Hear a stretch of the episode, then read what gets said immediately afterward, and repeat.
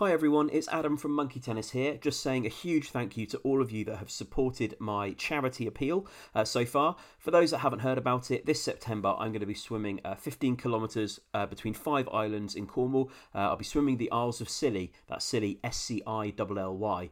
Um, I'm doing it because I want to, but also to raise money for Calm, the campaign against living miserably. It's a well-known statistic that 125 people in the UK die by suicide every week, and Calm run a free and confidential helpline for people to speak through their problems and ultimately to help prevent suicides.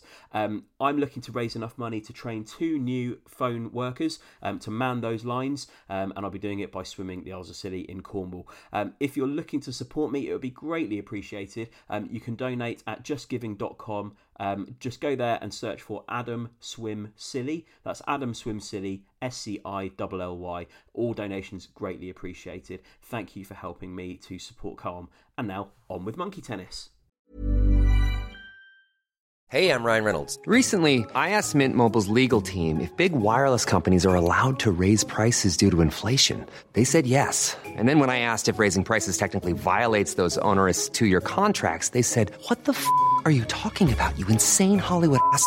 So to recap, we're cutting the price of Mint Unlimited from $30 a month to just $15 a month. Give it a try at mintmobile.com slash switch. $45 upfront for three months plus taxes and fees. Promo for new customers for limited time. Unlimited more than 40 gigabytes per month. Slows. Full terms at mintmobile.com. Planning for your next trip? Elevate your travel style with Quince. Quince has all the jet setting essentials you'll want for your next getaway, like European linen, premium luggage options, buttery soft Italian leather bags, and so much more. And it's all priced at 50 to 80% less than similar brands. Plus, Quince only works with factories that use safe and ethical manufacturing practices. Pack your bags with high-quality essentials you'll be wearing for vacations to come with Quince. Go to quince.com slash trip for free shipping and 365-day returns. Welcome to Knowing Me, Knowing You. Knowing me, Alan Partridge. Knowing you, the audience. I've got a hit on my hands. Monkey tennis? Is that good therapy or balmy old cack? Conrad Knight socks. Monkey tennis? I'm Alan Partridge. Why are you such a prick? Lots of meaty chat. Monkey tennis? I just want you to admit that you hate Les Dennis. What is it? What is it? What is it? Monkey tennis? Okay, I'm in Manhattan. What do I do now? You are a little shit. Monkey tennis? That in England is a whore. I've taken drugs! Lord Morgan. If you speak again, I will physically hit you. And on that bombshell, Monkey tennis? Thank goodness it's radio. I never thought I'd say that.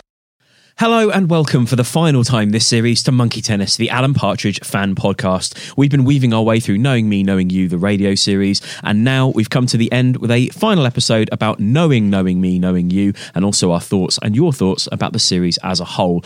I'm Adam Brooks and I'm joined by Tom Dark, Lisa, get me a black coffee and a slim panatella. Nick Older, Quite frankly, I'd be happy with a picture of the family there. and Tom Stab. Let's lick this bitch. so uh, yes, knowing, knowing me, knowing you was a sort of uh, a spoof documentary about the spoof chat show, effectively, wasn't it? Uh, Tom Dark, you've got a bit of insight about when this went out and how it all worked. Yeah, this broadcast on the 3rd of July 1993. So this was basically added on to the first repeats of Know Me, Knowing You in June 93. So they aired the six episodes again with this on the end of that uh, run. I think the way they intro the show is Knowing, Knowing Me, Knowing You, one week in the life of Pear Tree Productions. which really opens the door. I mean, I've mentioned this before. Really opens the door to the possibility of a sort of a pear tree series, which I still think would be Would watch. fascinating and brilliant and a great addition to Alan. I can't believe they've never thought to do something like that before. I didn't know this existed. Well, I mean, until- they did do this. Well, There sure, is yes, that. that's true. Yeah, Yeah, I didn't know this existed before coming to do the research for this series. Did anyone else know that this was a thing? Um, but hang on, loads of people have been in touch saying, "Have you guys seen this on, on the socials?" Yeah, yeah. like the last Yeah, four come on, years. Tom. Everyone. yeah, and I hadn't, I hadn't seen it. I didn't know it existed. I hadn't I, seen it. They either. told us about it, but I didn't know it existed. But do you mean before doing the podcast overall, or before doing the research for this? Well, doing the podcast overall, I guess, because Yeah, yeah. like, I've, I, I, and I'd also never listened to it in the meantime when we were I- told I- about it by I listeners. was so out the loop. I genuinely thought it was a real documentary. So when I started listening to it, I was like, "Oh, uh, this is brilliant!" Yeah. So I thought I was going to have to listen to a documentary of Steve going, "Oh, and then we do this," and then Patrick go, "Oh, It's very good. oh, Conrad did this." um, maybe you should be an impressionist. you want spitting image, Nick? when I actually heard what it was, I thought, "This, guys, is going to be a lot of fun to talk about." Uh, so Can I just shock you? It's actually good. Yep. So this is a fictitious documentary, and it's pitched uh, to have taken place between episodes five and six of Knowing Me, Knowing You. So they've be- they've done the episode in Vegas, but they're yet to have uh, your man from Glossop die Morgan. die on the show. Yeah, so it, it's all around uh, the episode four as it broadcast on Radio Four, isn't it? So it's the so Duchess of Stranraer, Sandra Peaks episode, isn't it? Yeah. Uh, yeah. Uh, so the, it opens with producer Mario Santini, who is Armando Iannucci, which is nice because you haven't seen him play anyone. Well, I also thought even before you get to that, there's a, a line um, admitting that the show isn't great and effectively comparing it to a polytechnic, which, if we're being honest, is probably a pejorative in, in its Mm, in its own yeah, right. yeah. So already the standard is being set that it's it's at best fine. But there's a line that says it's an award-winning chat show. Well, this is what I was going to say.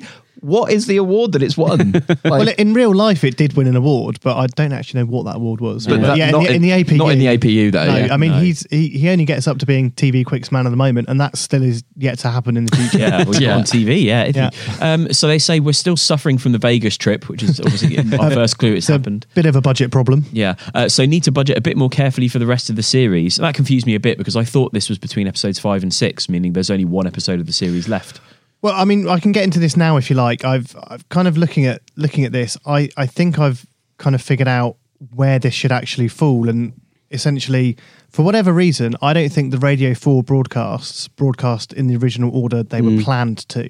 So we talked about um, kind of at the beginning of this run that the episode order in the Every Ruddy Word script books seems to be wrong, but it actually makes a bit more sense when you look at this now. So in the book, uh, the episode order is and going with the episode numbers as per the Radio 4 broadcast is getting confusing. In the book, it's episode 1, 3, 5, 2, 4, and 6. So episode 1 and episode 6 are consistently the first and the last, which makes a lot of sense um, because you have Alan introducing himself to the audience and you have obviously the wrap up with Tony Hayes at the end in episode 6. But yeah, thi- this this documentary um, he's been to Vegas, but it's before Sandra Peak, so it has to be between. Uh, which means at the very least, It means at the very. It doesn't it mean. doesn't that mean at the very least that there's two episodes left? So when they say we've got to budget more carefully for the rest of the series, that makes sense because there is more than one episode Yeah. left in the series. So at the very least, it, it could all be in order apart from the last three, which would have to be five, four, six. So basically, I think the book order is correct. That that in essence, Ah. it gets very confusing Right. comparing all the different Right. episode numbers, but and it's it makes more sense if you see it written down. But I think ru- every ruddy word has the original running order, so I I no idea why it didn't air in that order. We've got a bit just to peek behind the curtain. We've got like a massive like wall chart where we've got arrows like drawn to each other, like how this all worked, conspiracy theories. Like we've broken this down. We really have. Uh, even more interesting that uh, every Ruddy Word's actually got something right because uh, we've learned throughout this series that it is littered with errors. Um, so there's a bit of chat about uh, Alan's car that he's gambled away in Vegas and an implication that uh, Pear Tree has had to cover the cost of that. Um, they also claim that they had John Goodman as a guest, but of course he never appeared. Um, and you also find out that one of the producers is called Rosie. I wondered if there might have been a Rosie May crossover, but uh, possibly not. Maybe I'm stretching. So of course this, this is the um, so obviously this follows the the arc of a week. So this is the Monday eight thirty a.m. production meeting that we're that we're listening in on first of all. So obviously what they're talking about here is the guests that they think they have in the frame for the show. As it is Monday, but things will change as this progresses. So yeah, at the moment the lineup is looking like the Duchess of Stranraer, John Goodman, and Bill Pickley. Up, up, up, down, down, down, jiggy, jiggy, jiggy, round, round, round. Um, now, I'm pretty sure Bill Pickley is a fictional creation for the purposes of this documentary. Um, so, in the APU, he was the star of a comedy series from the 70s called Mad Boys. I think I've got that. That cover, Yep. cover the main detail? Yeah. Um, I like the fact that this production meeting, they are complaining, I think, that Alan's late. He arrives and then two minutes later he leaves to buy a penguin. oh, and also, he just pops in to basically say he's taken the liberty of hiring a car. Yeah. So, when they're concerned about overspending, he's Oh, yeah. just. He's And just taking all the money. He's anyway. hired a Montego and he wants it on expenses. Yeah, He's slapped it on expenses are, are the words he chooses to use. Uh, we also learned quite quickly that um, Alan tends to change the introduction monologues on the day, ignoring all the scriptwriter's hard work, and we'll see that develop throughout the episode as well. Tom, uh, as someone who has had a bit of involvement in a chat show uh, or being involved in chat shows, have you ever been in a chat show production meeting? Oh no, that's very much the other side of what I. I understand that, but like, I just wondered if maybe you, you at some point in your career you might have been in one. If this is ac- fairly accurate, you imagine that this is pretty accurate. Going Uh, through budgets, going through the guests that week, all would this have been booked like way, way, way in advance? And this is a bit of a, a liberties that they're taking.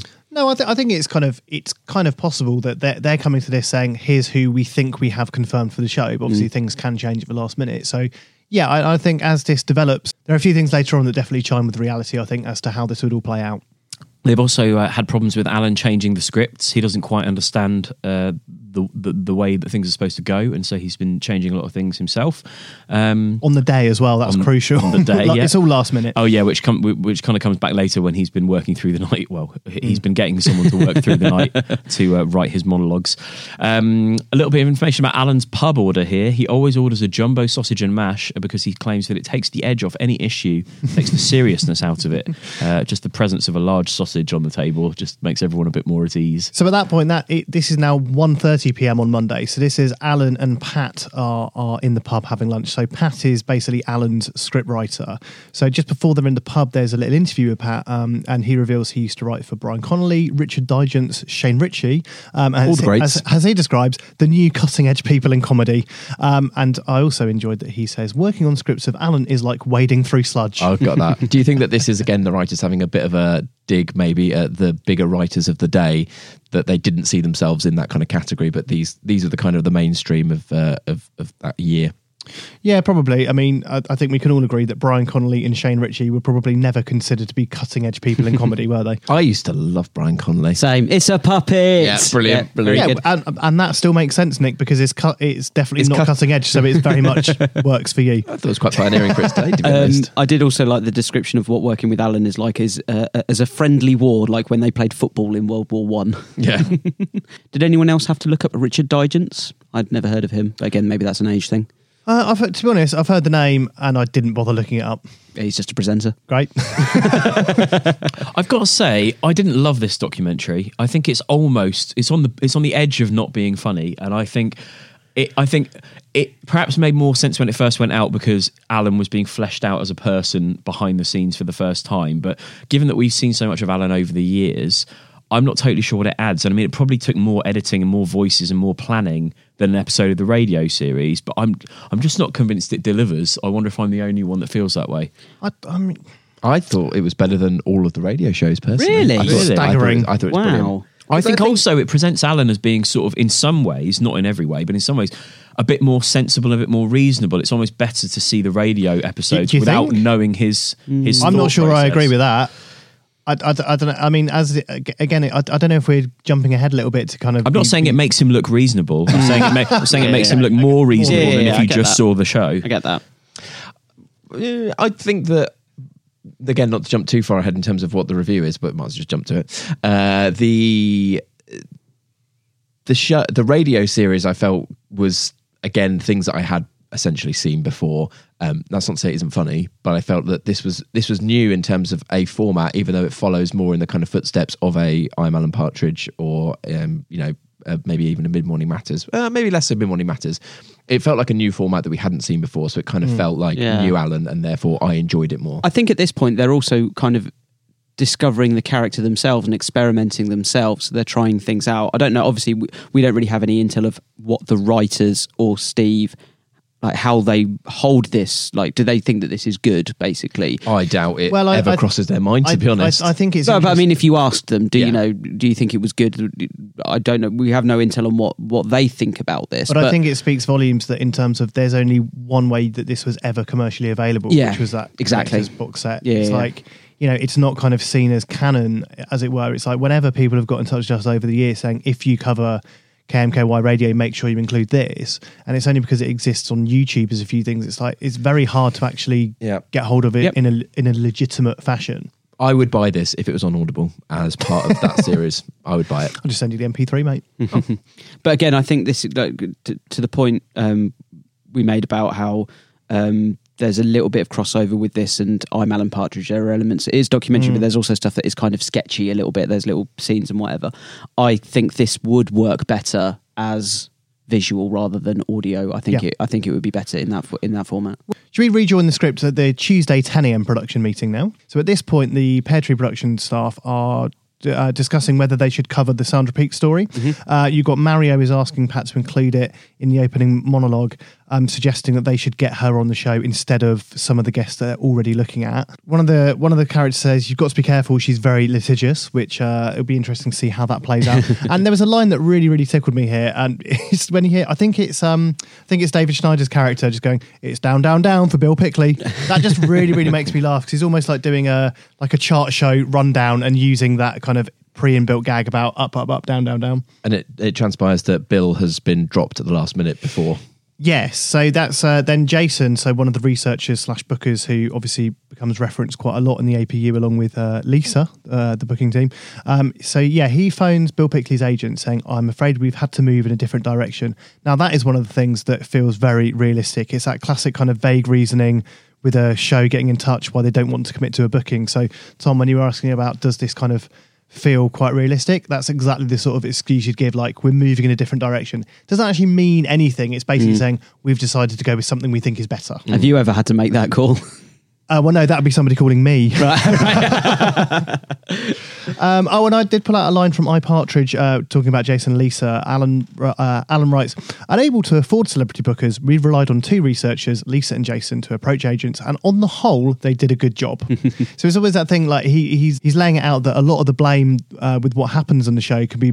Uh, can be laid at Lisa and Jason because they're not actually proper bookers. They're just researchers, Mm. and they've gone. Well, we're not going to bother paying somebody to do this job properly. Just you can do it as well. He's also said on the whole they do a good job, but he did sack Lisa Yeah. Yeah. immediately after doubling everyone else's salary at Pear Tree. Next up, it's the production meeting. It's 10 a.m. on Wednesday. And I'd actually say, I, d- I wonder, they're pretty much having daily production meetings. I, I don't know how many meetings they'd have to keep discussing who's going to be on the show It's and who's moving. not. it's but moving yeah. fast. It's moving in a different direction. They need to keep, Yeah, yeah, yeah. need to keep on top of it. So uh, Jason has gone to the comedy shop uh, in town, and he's So I'm, I'm assuming that's supposed to be the comedy store, but they just couldn't Yeah. or wouldn't use the real name. Yeah. Yeah, just the comedy shop. Yep. This is in Naughty Norwich as well. Remember, it's a was it an attitude? It's uh, more than Norwich is No, an no, attitude. No, they, it's the comedy shop is, is in London. They say it's uh, near Leicester Square. So Okay. even more like the com- the real comedy store. Well, Steve Thompson um, has been spotted by Jason, and uh, Alan is flattered because obviously he's done an impression of him. So Alan is kind of keen to get him on the show because obviously it helps kind of bolster his ego as a you know uh, someone of such a stature that people would want to impersonate him.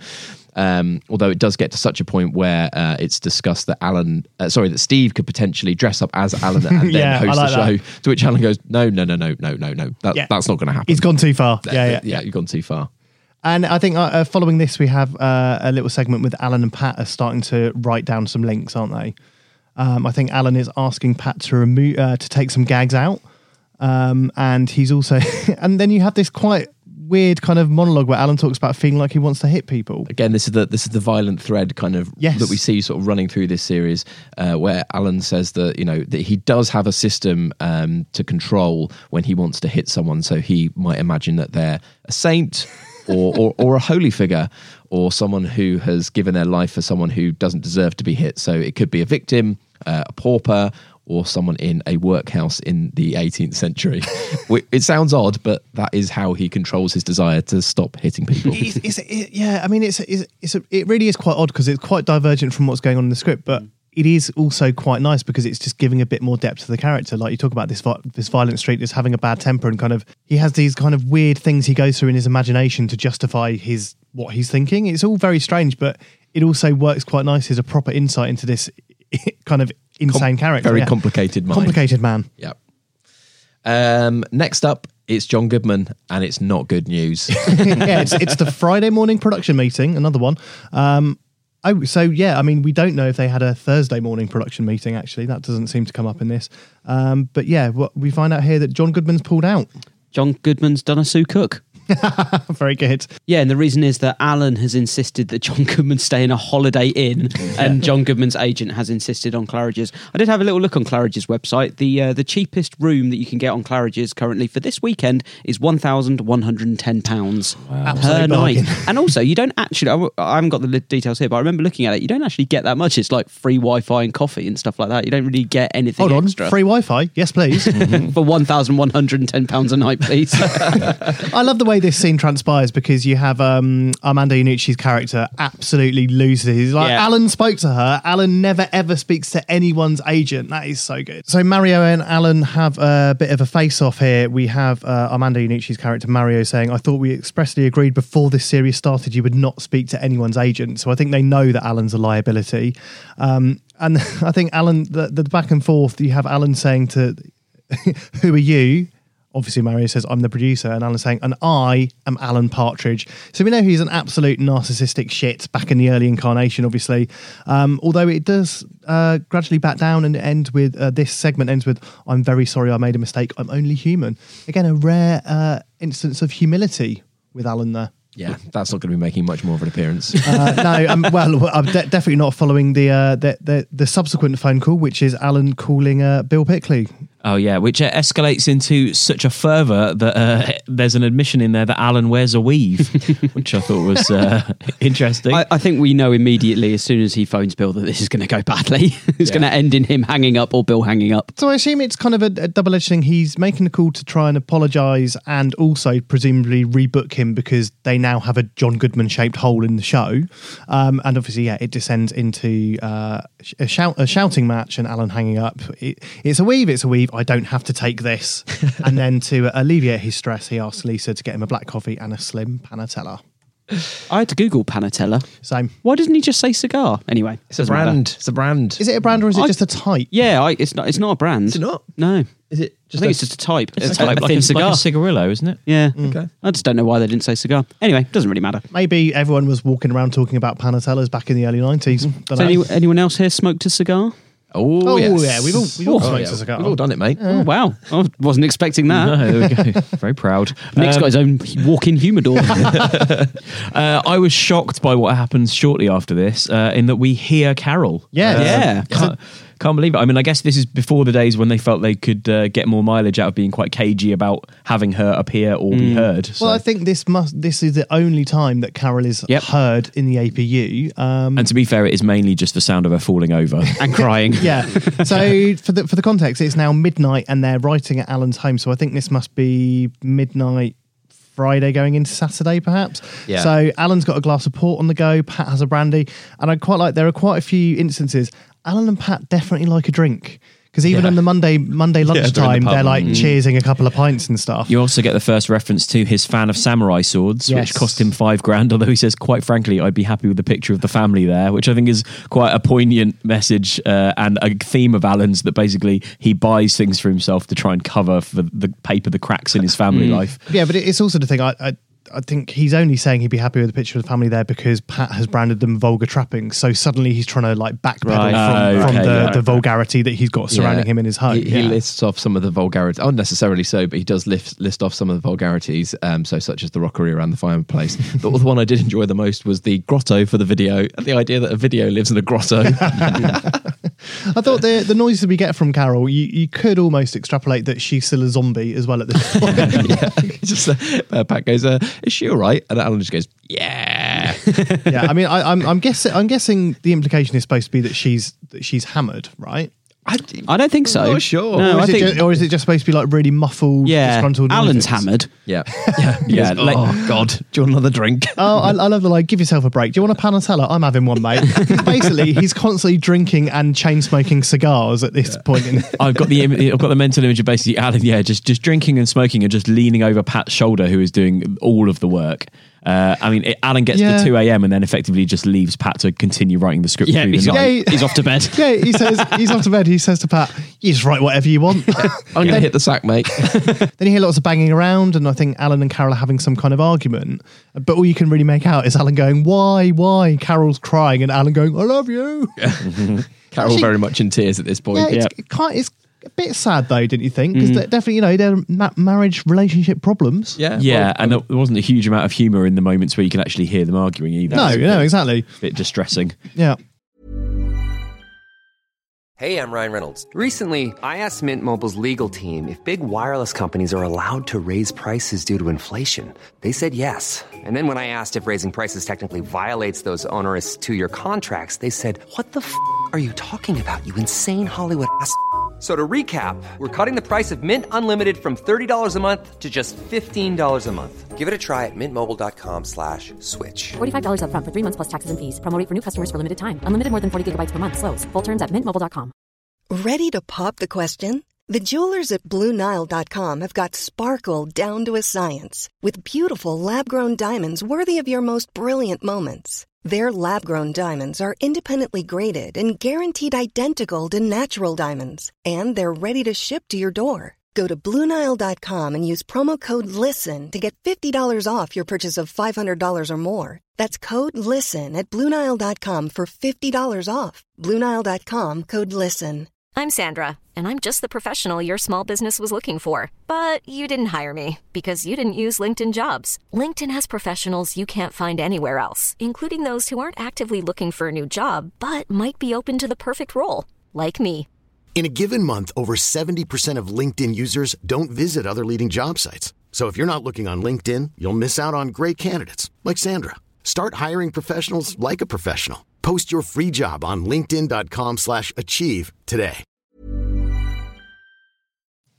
So uh, we're now up to show day. Uh, Pat having written a script through the night. Alan bumps into uh, the security man at Paris Studios, George, who I thought was clearly an early Simon prototype. Yeah, good point. Not least because we know from our special live episode with Simon Greenall that there were uh, original ideas of Simon being a Cockney. Uh, rather than a Geordie, and that's very Cockney. that's very much the George role here. Mm, yeah, D- uh, Geordie, Cockney, and also they discussed him being from Yorkshire as well. Yeah, yeah. So, uh, so Alan says to George, uh, "Not any, uh, not any Nazis past, have you?" Um, Yeah, because he does say I could tell you a story about that, which kind of plays into the idea of a, a Michael who has kind of you know stories. Oh, of, yeah, yeah, he's good. seen some shit. Yeah. Yeah. Hadn't really hadn't really clocked Yeah. that could be a prototype. Yeah. But Alan does say another time. So yeah, I mean he he's excited about John Goodman and Bill Pickley being on the show, so he's going to be disappointed. yeah. Uh, George hasn't heard of Sandra Peaks, um, and to which point Alan says, "You, you really should read read the papers, George. Do try and keep up." And actually, that that would almost work as the Michael prototype Yeah, as well. yeah, I mean, you know, I still love the thing Simon Greenall told us about that uh, scene that never made it to air about him never having watched the news at ten. I've Yeah. never seen it. Michael, You the haven't seen- 10. There's a nice tidbit here as well that Alan's encouraged to use the phrase "and on that bombshell" by sh- staff behind the scenes. I would have thought that Oh, would yeah. be entirely his own invention, but That's no, no, he's egged on.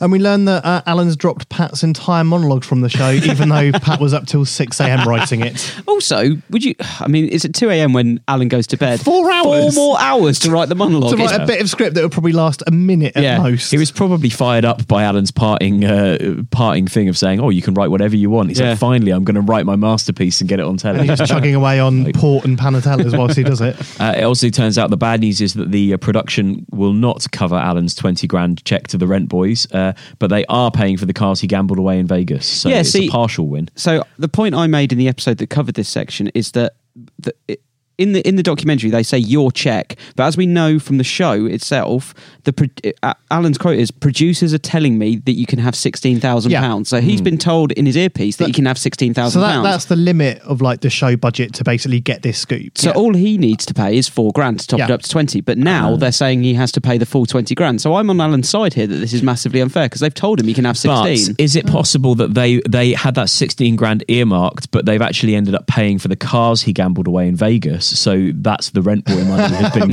spent on those Maybe. cars. Maybe.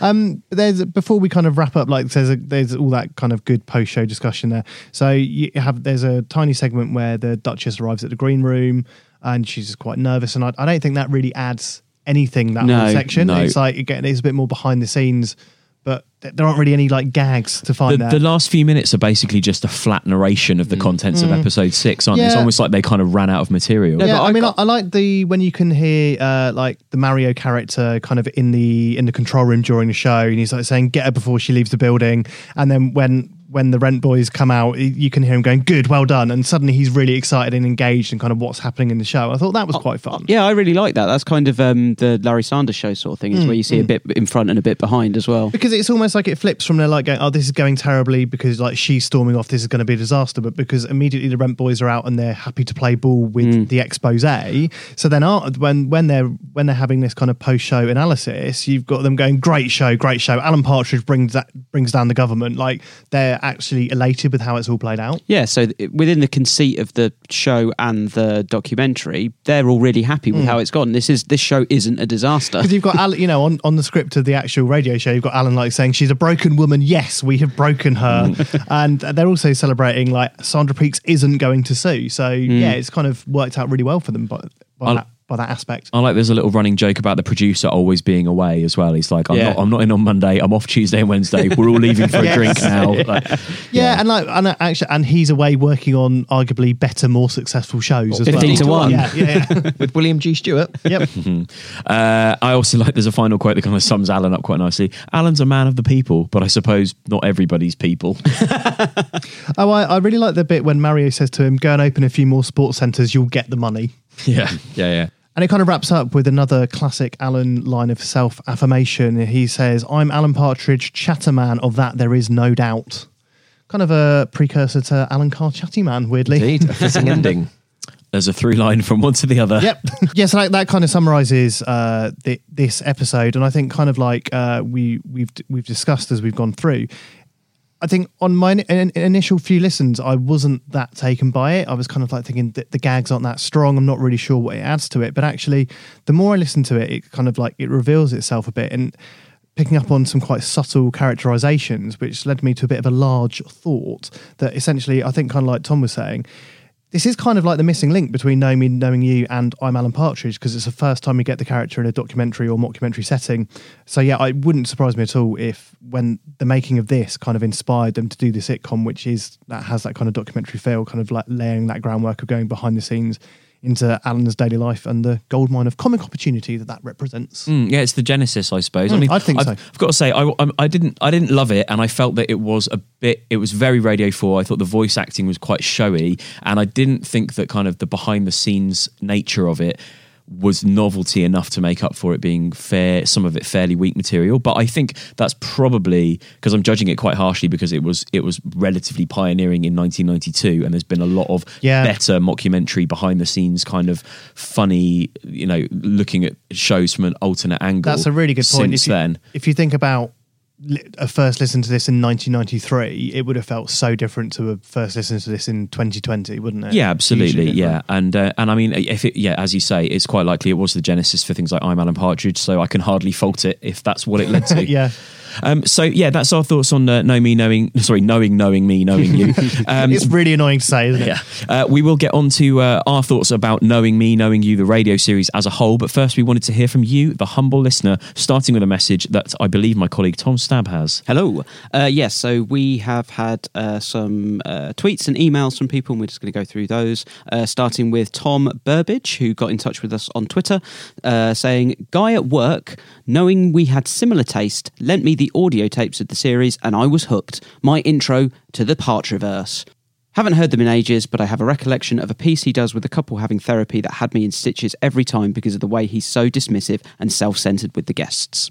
Stuart Carter got in touch on email to say, My best memory of listening to the radio series was my dad driving me from southeast England to Scotland for a scout camping trip that I almost missed because I had the day before badly broken my nose playing football and so missed the next morning train with the rest of the scout troop. That's Sounds like um, something from my partridge. yeah, a lot of detail. Yeah, a funny thing happened on the way to the Scout camping trip by Stuart Carter with Stuart Carter. We bought the Kim Ki Wap radio series on cassette tape for our first stop at a motorway rest stop on the M1 and listened to it the whole car journey. My nose hurt from laughing, but I didn't care. Best line and interview from the show: Alan interviewing the child prodigy and using my favourite put down. I, Alan Partridge, would like to push you, Simon Fisher, into a very deep, disused canal. I've also never forgotten the capital of Kenya, bloody Nairobi, and that Frankenstein was the Genevan student and not the monster. We had a couple of tweets through as well. Edward Emerson wrote to us, by far the best partridge ever. So many quotes get used so much in our house, they don't even register as partridge quotes anymore. Hashtag wet boy, hashtag are you winking at me, hashtag it's a blouse, hashtag I got bullets, hashtag have you got any pubic hairs, hashtag originality, quality and excellence. Tommy Taylor on Twitter said, back in there I had the double cassette and I thought it was real until AP hit the TV screens. It holds a special place in my heart. I have it downloaded with the bonus episode, which is what we've just been talking about, and and to this day, I love introducing new people to it and watching the reactions. Uh, we had another great tweet from Dave Datson, who wrote Best Partridge by far. From the very first interview of Lawrence Camley discussing their mutual admiration for Sherlock Holmes, you could see exactly who this character was ignorant, out of his depth, and completely lacking in self awareness. And I think that beautifully sums it up. Yeah, brilliant. Um, we've also had another message in from Elliot Mayer who wrote, I'd never listened to the radio show until I discovered your guys' podcasts. It made me hungry for Alan content I'd never seen before. So I listened to the radio shows and watched Mid Morning Matters for the first time. Uh, before the pod, I wasn't keen on them, but I've really come to love them. Cheers, guys. Oh, yeah, that's nice to know. Yeah, yeah, that's really good. Uh, and finally, in this section from uh, listener feedback, uh, we got an email from Matthew Fitzpatrick. Quite a long one, this one. Uh, as a young man, 15, I had fallen in love with Kim Kiwap TV show and had, uh, that had just been broadcast in the autumn of 1994. On Christmas Day of that year, to my absolute delight, my parents had got me the CD collection of the radio version, which I hadn't heard of. An inspired gift. Like the TV show, I became obsessed with the Radio 4 series, playing it over and over, learning the lines, and basically becoming fully immersed in the six shows. It was absolute gold. As with the TV show, I found that I would quote it in real life incessantly throughout my teens, usually just for my own amusement, but also when the context demanded it. This came to a head at a family gathering where I found myself talking to two older relatives who were discussing some comedy show they'd recently watched. As the awkward teenager, I was very much on the periphery of this conversation, but felt I needed to contribute in some way. As the two relatives were struggling to precisely describe the facet of a key character's role in the show, I decided to roll out an Alan quote to smooth the cogs of the chat. You could say that he offers comic vignettes woven into the general fabric and architecture of the show, I said. This was, of course, a stolen quote I'd taken from Alan's erudite guest, Britain's greatest living novelist, Lawrence Camley, who had used the line to explain the comic comedic nature of his novels. Boom! Both relatives gave me a startled and quizzical look, but seemingly pretty impressed that I, a 16 year old spotty teenager, had come out with such a well articulated and pithy line to explain what they were talking about it. What a fraud I was. Fake it till you make it, eh? So I guess that's, you know, using Alan to. Uh, uh, uh, Alan quotes in real life, which I quite like because I think that's something we can all probably relate to. A rare occasion where using a quote from Alan can actually make you look smarter. Yeah. uh, thanks so much to everyone who's uh, got in touch with their thoughts about uh, Know Me, Know You, the radio series. It's probably time to uh, chat a little bit about how we feel. Oh, it's the big one. Who wants to start? I mean, I liked it. Thanks, Nick. I think, um, from my perspective, the just as an overall, uh, I guess, kind of uh, feedback, it was different. It was interesting for me coming to it kind of cold because I hadn't seen it before, and I think Seen that. it. I hadn't heard I've it never seen it. I've never seen it. Um, but you do need to put yourself into the kind of I guess mindset or, or the context of this being so new and so original because it's very easy to judge it with kind of Yes. 2020 perspective. Um, And actually, when you kind of go back and think that this is actually one of the first outings, I think that this is actually quite pioneering and groundbreaking because a lot of what you see in terms of Alan's tropes, his kind of comedic style, his Yeah. humor, uh, they were doing this for the first time and finding their feet. And I think that that does um, deserve kind of a lot of credit and respect for essentially laying the foundations for what became one of, you know, my kind of favorite comedy characters of all time. I like that this series felt uh, much more about the guests. I like that they were quite well developed. I liked that sometimes you're encouraged to side with them, but sometimes against them. It's not just all at Alan's expense. Um, and because it came from a point where they'd been doing a lot more ensemble comedy, like the day to day and on the hour, that that kind of spirit of camaraderie is still there, and you can kind of you can see the fun that they had in making this, even though you know a lot of it was repeated a lot and quite torturous in the improv stages when they were writing it. Um, I feel like Know Me, Know You TV still featured the guests heavily, but the visual aspect made it much more about Alan, his Mhm, name in mhm. lights, his interactions with the band, that sort of thing. So this in this one, I think the guests were given a better backstory, um, and I also quite like that it quite rigidly follows a formula: three Mm. guests, about seven minutes a guest. Um, it makes it feel a bit more like almost like a sketch show in some ways that you've Yeah. got kind of self-contained little vignettes that don't often bleed into one another. You could almost like make your your own best of by just picking out your three favorite Yeah. guests and putting them into one and show. it's yeah. punchy, isn't it? It it, it moves at pace. It Mm. never f it never feels slow or laboured or any of the guests. And you know, some are better than others, but I think because of the format, because of the seven minute rule, if you will, it doesn't really allow at any point for you to drag because it, it's moved on before you've even had kind of like any time for it to drag. Mm. I mean, I I really enjoy going back and doing this, and I think I might have been the only one that had heard it all before we actually came to do it. You were definitely the the advocate for Yeah. Know Me, Know You Mm. radio, weren't you? Um, and I was actually surprised going back and covering this the the character consistency across the output and the writing teams of the APU. I wasn't expecting it to be so thorough. So it's kind of pulling the threads of those small details through everything that Alan's done since the early nineties. You know, the the kind of the the the wanting to be on telly, Stephen McComb having the short, violent temper, Yeah. things like nosebleeds, the love of Sherlock Holmes, the hatred of gypsies. Just like it's great that those things still exist in Alan's kind of character arc, like 25 or more years uh, later. And that, you know, and also things like, um, the statements of self affirmation being a key trait, like, you know, that I'm Alan Partridge, I, Alan Partridge, I am Alan Partridge, of that there is no doubt. Like, they're so prominent across the output of Alan as well. And it's that, that beautifully double layered thing where it's narcissistic because it's putting himself at the center, but it's also his kind of defense mechanism. It's how he rallies against any moments of self doubt or moments of calamity on the show. It just sends it all back to him, which so it makes perfect sense that then what followed was I'm Alan Partridge being the title for the sitcom because it, it that that recurring motif I'm Alan Partridge and of that there is no doubt. It's it's really great to go back across all these shows and it's it's all there. Um, I'm fully prepared to take quite a few pelters on this on Twitter, but Ooh. I would almost say that I kind of struggled with this series a little bit. I didn't find it as funny. I think it's, with the possible exception of Alpha Papa, the least I've laughed at an Alan um, sort of uh, series or, or, or piece of output. Doing the notes ended up almost being a bit of a slog in the end for me, and I do have a theory for that. Um, so people who have championed doing this series to us on our social say will you do this? You should do this. I'm not saying everyone but i would put i would be quite confident in saying that they are of a slightly older demographic. Mm-hmm. So Yep. the chances I'd are agree. that this series is their entry point for alan was their entry point for alan so they hold it in a lot more regard and they feel a lot more nostalgic towards it than someone like me who is you know not not that young anymore, but younger than you know, wasn't around when this was being broadcast. First of all, in 1992, because my entry point, Alan, was I'm Alan Partridge Mm. Series Two. Now, when we've done those series, we kind of agreed that Series One was slightly better than Series Two, but I hold Series Two in a lot higher regard than I think other people do because that was my entry point for Alan and the one that Yeah. I've watched the most and discussed at the time with my friends in school when we were about 17 so that's the one that i have the most regard for It's that I thing, isn't you're it? That yeah. like like everyone's favorite band was formed when they were a teenager. Basically, Yeah. everybody's favorite era of music is usually the one that they grew up during. So it's yeah, exactly that yeah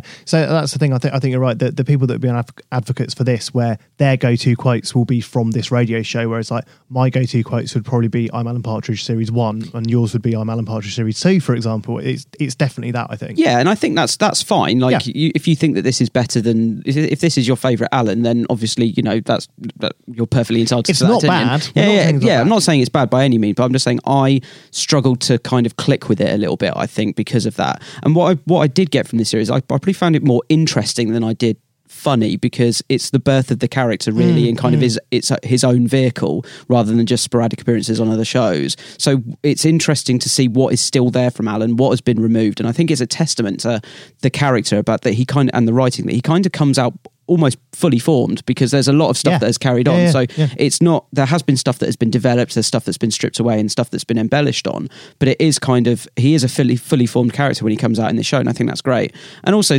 one did you find that quite surprising yeah I, I, I did yeah, be because honest. I think that, that that shows just how good they are, like the people who Mm. created this and, and, and Steve who acts it, obviously. And I think the only the last point I'll make is that, you know, where I obviously, you know, will cut them slack of, of saying that I don't find this quite as funny. It's important, I guess, to remember that at the at this point, Coogan was 27, Marber was 28, and Iannucci was 29, and they were just discovering the character and developing him as it went along. So I'm probably not going to be as um, uh, uh, uh, as a fan of this because my partridge was more developed even than this, and this is pretty developed. So my partridge is I'm Alan Partridge series one and two, but more series two. And he's a bit more developed, and there's more to him than in this series because you have the wider context of the other characters, what he's done up until that point, and or Mm. everything that happens in that series. And whereas you don't have that here, and you get a little bit from the documentary, but but not so much. But yeah, I think in sort of summary, I found it, yeah, like I said, more interesting than I did actually funny. Like it wasn't a bad experience, but I just did found didn't find it as funny, and I just think that's because it's not my Alan, but that's fine. Okay, large question to the group. If we had to pit the two against each other, what is better, Kim Kiwap radio or Kim Kiwap TV? Oh, TV all day. I think TV, but it's an unfair fight because it's been informed by what did and didn't work on radio. I mean, Yeah. yeah, I, I essentially, exa- I totally agree with what you just said. Can I just shock you? and the other thing is, is that um, watching the Knowing Me, Knowing You TV show, I'd watched clips of it. I hadn't really watched very much of it until it came to doing it for this podcast. Mhm. I loved that process. I Yeah. think that is possibly my third favorite Alan series. I think um, so. Yeah, compared to this, I think it, like Adam says, it's chalk and cheese. It's difficult to actually Yeah. compare them. They've obviously it, the radio show influenced the TV show, but they are still thematically similar. But in terms of you know the experience watching them or listening to them, they're very very different. And it's like we talked about, every gag is kind of embellished and made bigger with the TV show, which kind of makes sense, Yeah. obviously, because you do have the visual medium as well as the audio to play with. Absolutely. Um, uh, go on. Oh, so I was going to say, I probably actually would be a defender of the radio over the TV. Personally, I just think that I like one. I like comedy as a um, uh, uh, an, an audio form over visual, and I think that it presents certain challenges to writers that I think that they kind of you know lent into and were able to kind of deal with because you you know you might not always be straight to TV and you might be on radio and you have to consider the fact that listeners can't necessarily see everything and, and how you kind of reflect that in the writing. And I think that they did a very good job of, you know, traditionally a TV chat show just as a as a medium is generally a visual thing, right? There's not there's not loads of chat shows on the radio, um, but I think that this uh, sort of neatly as a vehicle um, worked um, and reflected, I think, the fact that it was a, a very clever piece of writing, uh, and I certainly defend it as a uh, as something that I enjoyed probably more so than the TV show. Uh, so, any particular highlights or lowlights, favourite sketches, guests, or episodes? Um, I'm happy to uh, pitch in for episode three, which I think is my highlight. Michelle Lambert, the two hostages. I really like the dynamic and the I, I really like the, the sort of tragic idea that you can have spent two years in captivity and still be the underdog, even when you're on a chat show talking about it afterwards. Uh, and uh, and the threat of Uncle Dennis hanging over that episode as well. I really enjoyed that. Uh, I, I, for me, I think it's got to be episode two, and it's Simon Fisher is the absolute standout for me. But actually, further to Tom's point, I think that was probably the first episode I heard because you know I talked about CDs that the first CD is episode two and episode six. So I think interestingly, the episodes that I that I always enjoy the most and I find I laugh most at probably are the first two episodes I heard. So basically, Tom, your theory is bang right.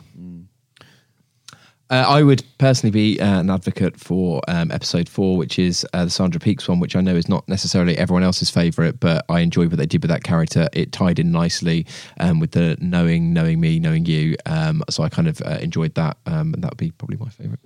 I think my favourite is the last episode. I think um, I re- I enjoy whenever Alan interacts with Tony Hayes throughout the Yeah, timeline. yeah. I always enjoy when they those two are together.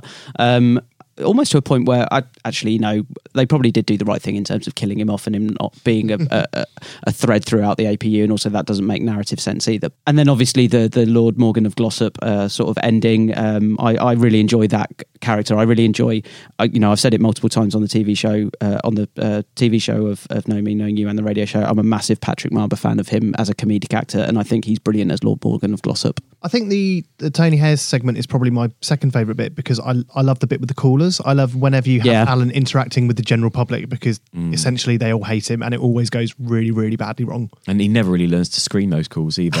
Yeah, even- even- Why haven't they been cut off? Well, I suppose when you get to mid morning matters, he knows that he should screen them, but he literally doesn't have enough callers to pick and choose, does he?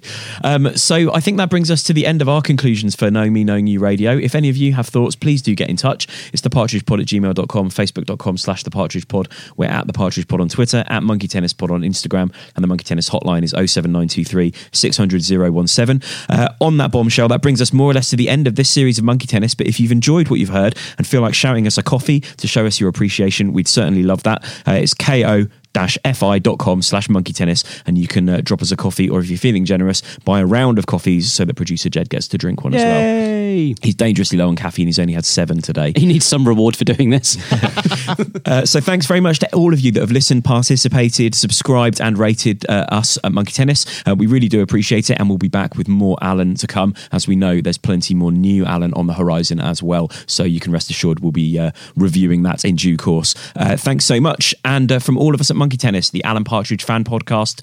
Goodbye. Bye. Welcome to Knowing Me, Knowing You. Knowing me, Alan Partridge, knowing you, the audience. I've got a hit on my hands. Monkey tennis? Was that good therapy or balmy old cack? Conrad Knight socks. Monkey tennis? I'm Alan Partridge. Why are you such a prick? Lots of meaty chat. Monkey tennis? I just want you to admit that you hate Les Dennis. What is it? What is it? What is it? Monkey tennis? Okay, I'm in Manhattan. What do I do now? You are a little shit. Monkey tennis? That in England is a whore. I've taken drugs! Lord Morgan. If you speak again, I will physically hit you. And on that bombshell. Monkey tennis?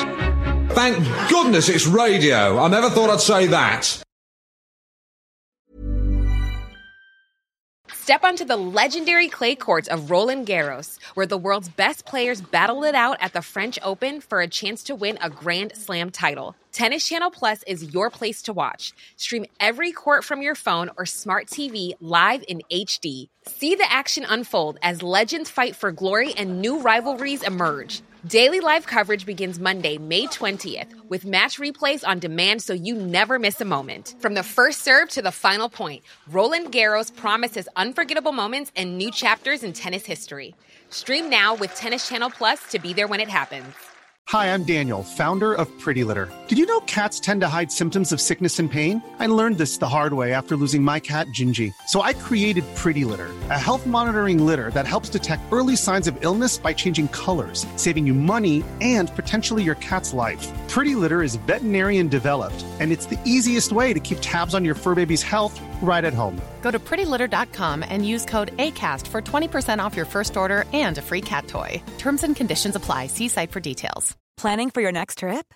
Elevate your travel style with Quince. Quince has all the jet setting essentials you'll want for your next getaway, like European linen, premium luggage options, buttery soft Italian leather bags, and so much more. And is all priced at 50 to 80% less than similar brands. Plus, Quince only works with factories that use safe and ethical manufacturing practices. Pack your bags with high-quality essentials you'll be wearing for vacations to come with Quince. Go to quince.com slash pack for free shipping and 365-day returns.